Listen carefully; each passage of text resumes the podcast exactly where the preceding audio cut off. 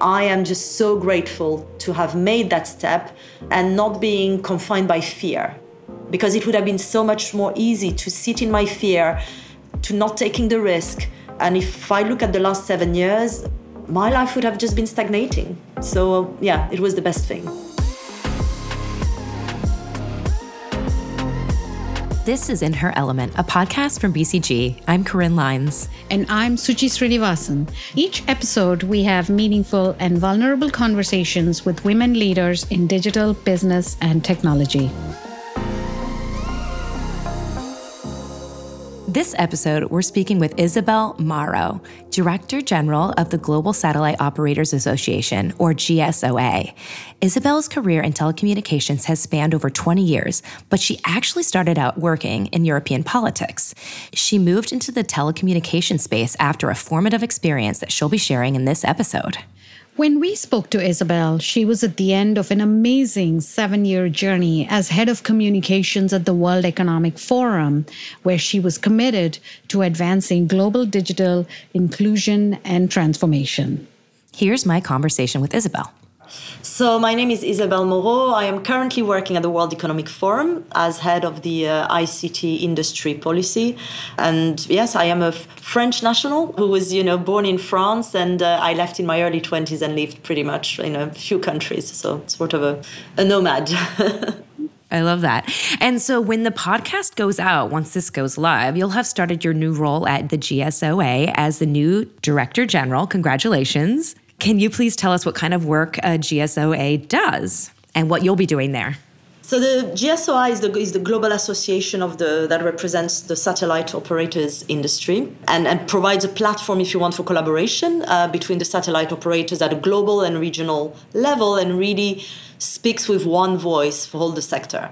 And so my job there will be director general. The idea is, of course, to you know beyond the operations that you need to run as a DG, uh, it's also really trying to amplify the mission of the GSOA and, and help both industry and policymakers improve socioeconomic benefits uh, through continuously trying to bridge the digital, education, health, social, and, and gender divide uh, across diverse geographies that goes from the most developed countries to the least developed economies in the world you know, you didn't start out wanting to work in telecommunications. And, you know, was there a pivotal experience that you had that made you take a deeper look into this sector? And if yes, can you tell us a little bit about that?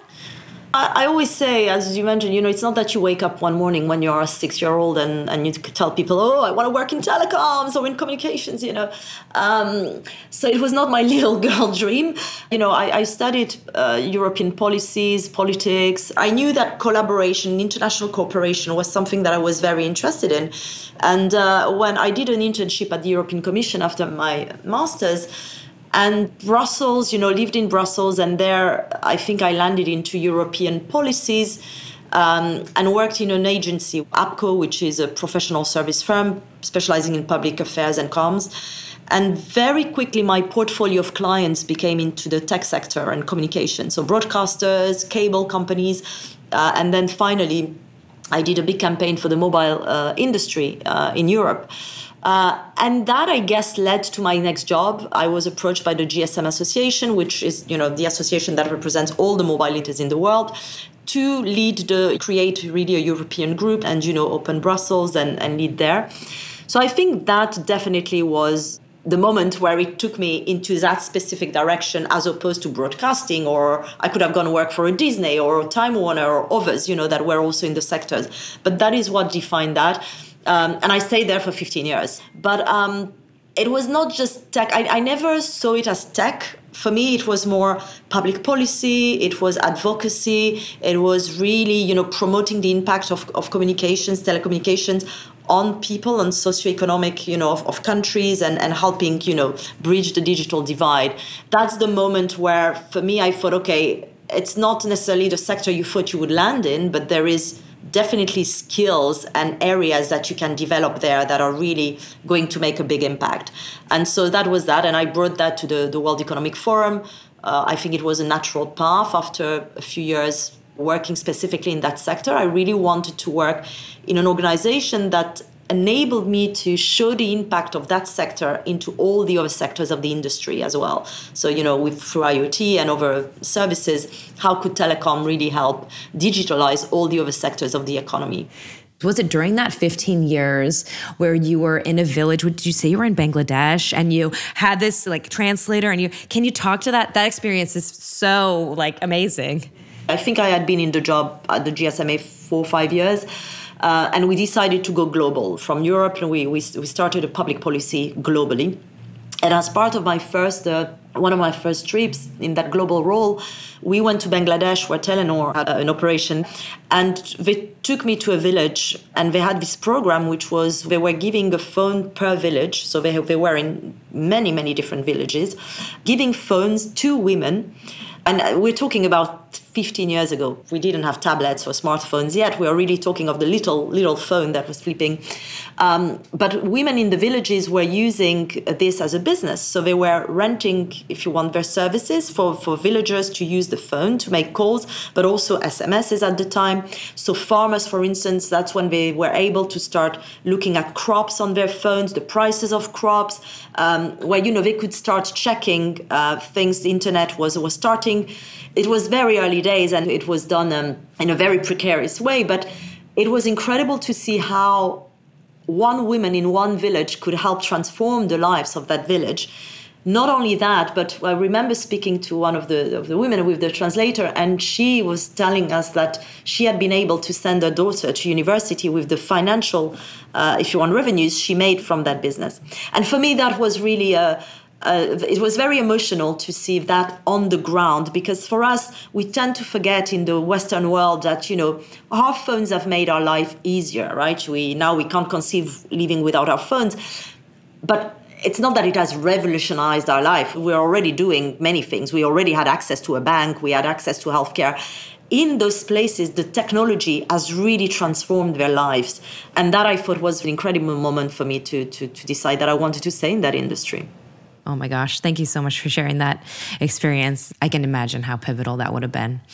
What would you say to others who are thinking about making a career change, particularly those who maybe they would like to work in tech, but they don't have a technical background? I don't think you need a tech background to work in tech because every tech company has many different departments. You can work in HR, you can work in policy, you can be a lawyer, you can be a strategist, you can be an economist you can be anything to work in a tech company um, if, if that's you know where you want to land. So my yeah my advice would be don't be shy of thinking that you need a tech background to work in the tech industry. Once you enter that door there are so many opportunities because then you're in the midst of, of learning what you want to learn. And there are you know some of particularly the big companies are doing so many trainings. And so then you can really become a specialist if you want in AI or in uh, cybersecurity, and I, I don't know in any of these opportunities. I think you need skills more than content knowledge. You can apply any skills to working into a tech company. So that would be my, my that would be my advice. Throughout your career, you've worked towards building a world where more women are involved in tech, sort of like the example you just shared, not just on the recruitment side that we're talking about.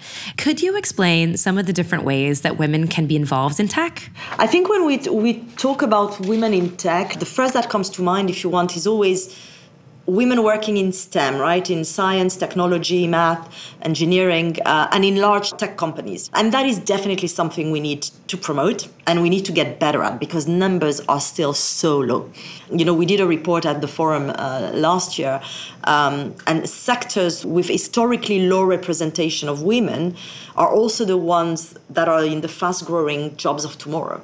So if you look at cloud computing, for instance, women make up only 14% of the workforce, engineering 20%, data AI 32%. And it's of course more difficult for women to convert and to switch into these emerging roles than it is for men.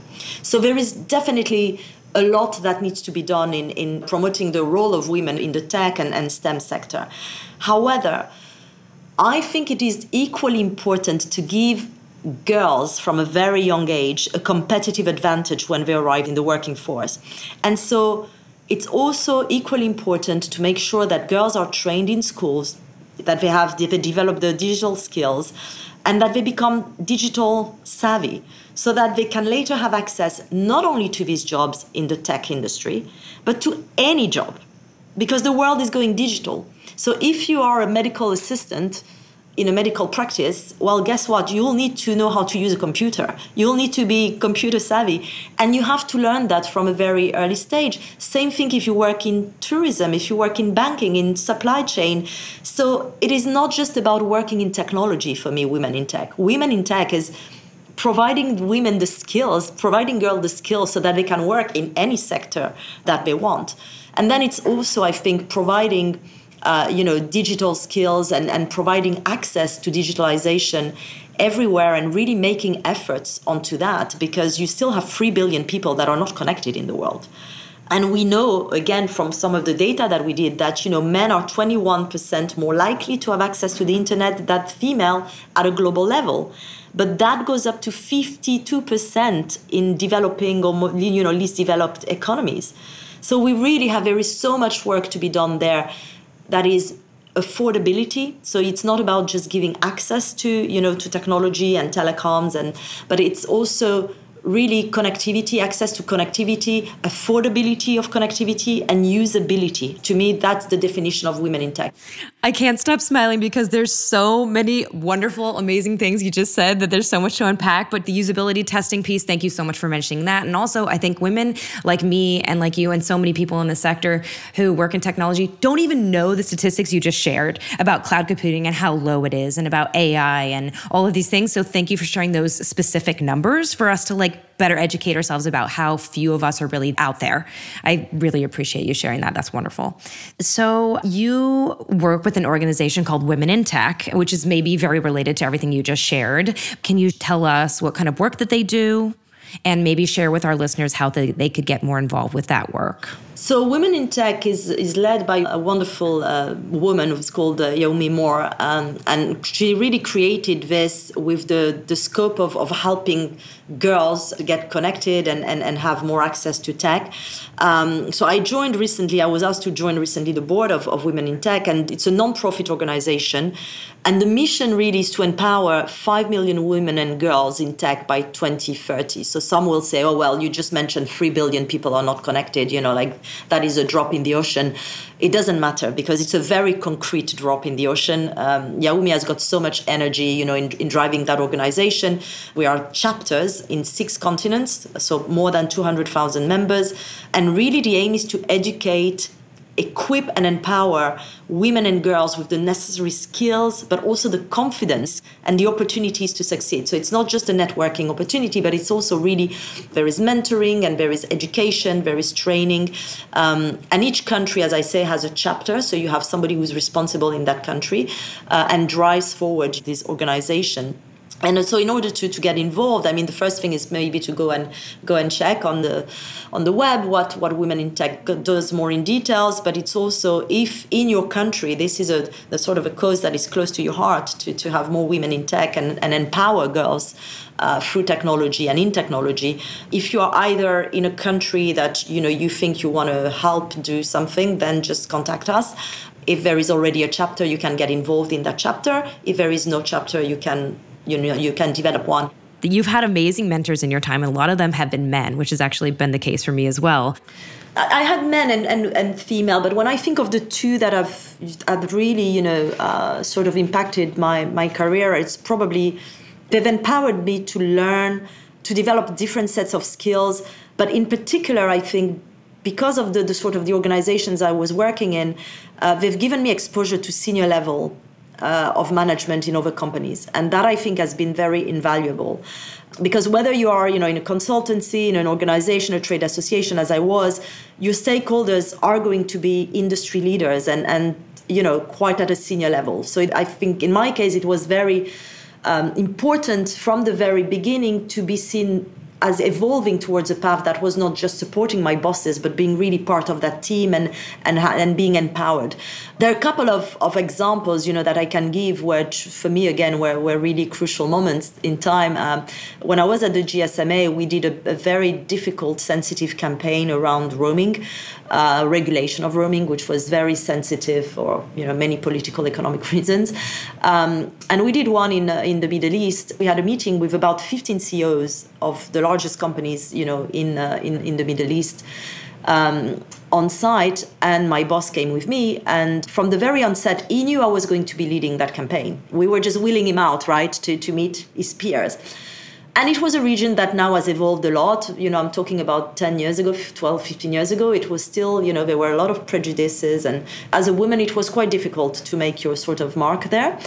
And my boss just, you know, introduced himself and it let me chair the meeting. And for me, that was incredible because it completely changed the dynamic. I was not the girl in the room taking the notes, sitting at the back or nearing him. I was sitting at the table with these guys, because it was only guys, and I had a voice. And, you know, that helped me for the next two years where we had I had to work with them, not only with them, but I had to work with their teams, which was more challenging than working with them in a way. But so that meeting was really a semantic moment where it gave me the authority, it gave me the power to deal at that level and, and to drive this campaign successfully. So it's examples like this where I think, you know, it's very important. Same thing at the forum, you know, at the World Economic Forum, my first Davos, you know, where you sit in a room with all the, the CEOs of your industry my boss didn't even come to the meeting.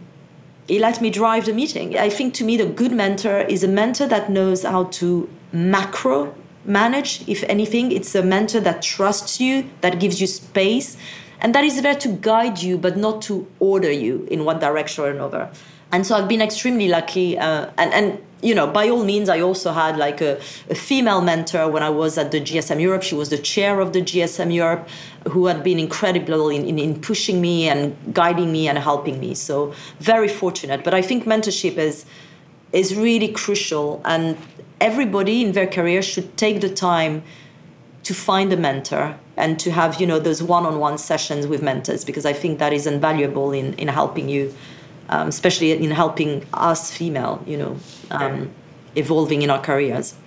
You started a whole new career and picked up your life and moved to the US. What encouraged you to take that leap? Oh gosh, um, I was in my late 40s, uh, so it was certainly not easy to leave everything behind. I'd been at the GSMA for 15 years. So, you know, leaving the security of that employment to come to the US where as you know, you have no contract. You know, it's at will. I was like, oh my god, it felt like jumping out of the, you know, 50th floor of a, of a building.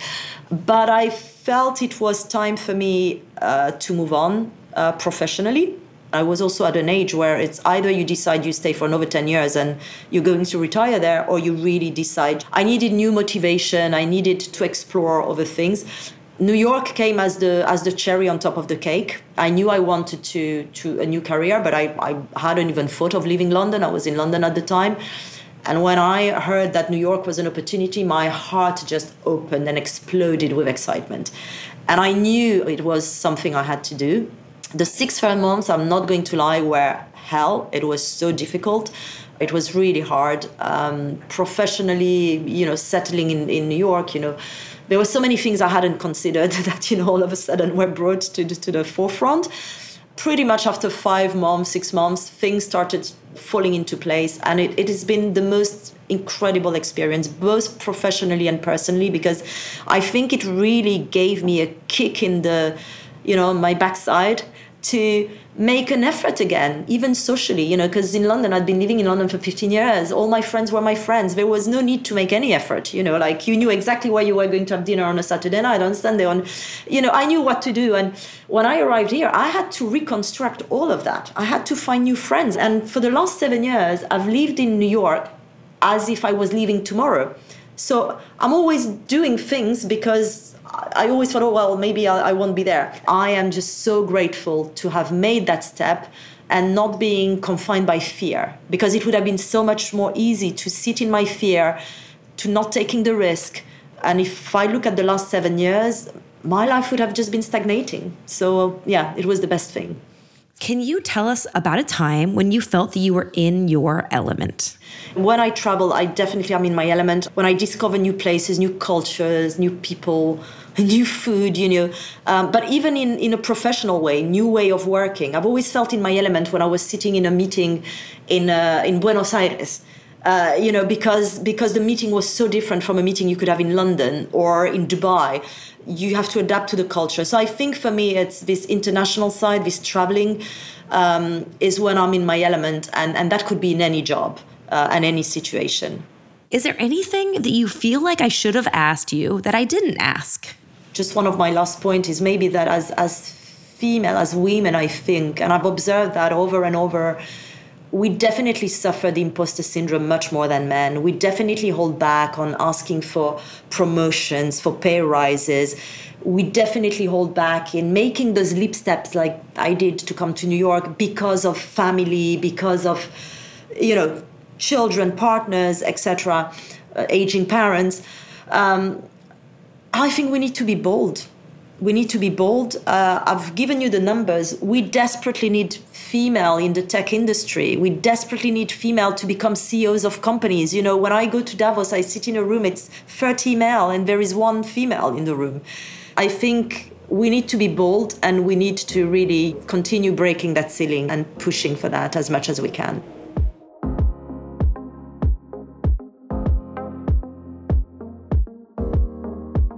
That was my conversation with Isabelle Mauro. Suchi, what were some of your key takeaways from this conversation?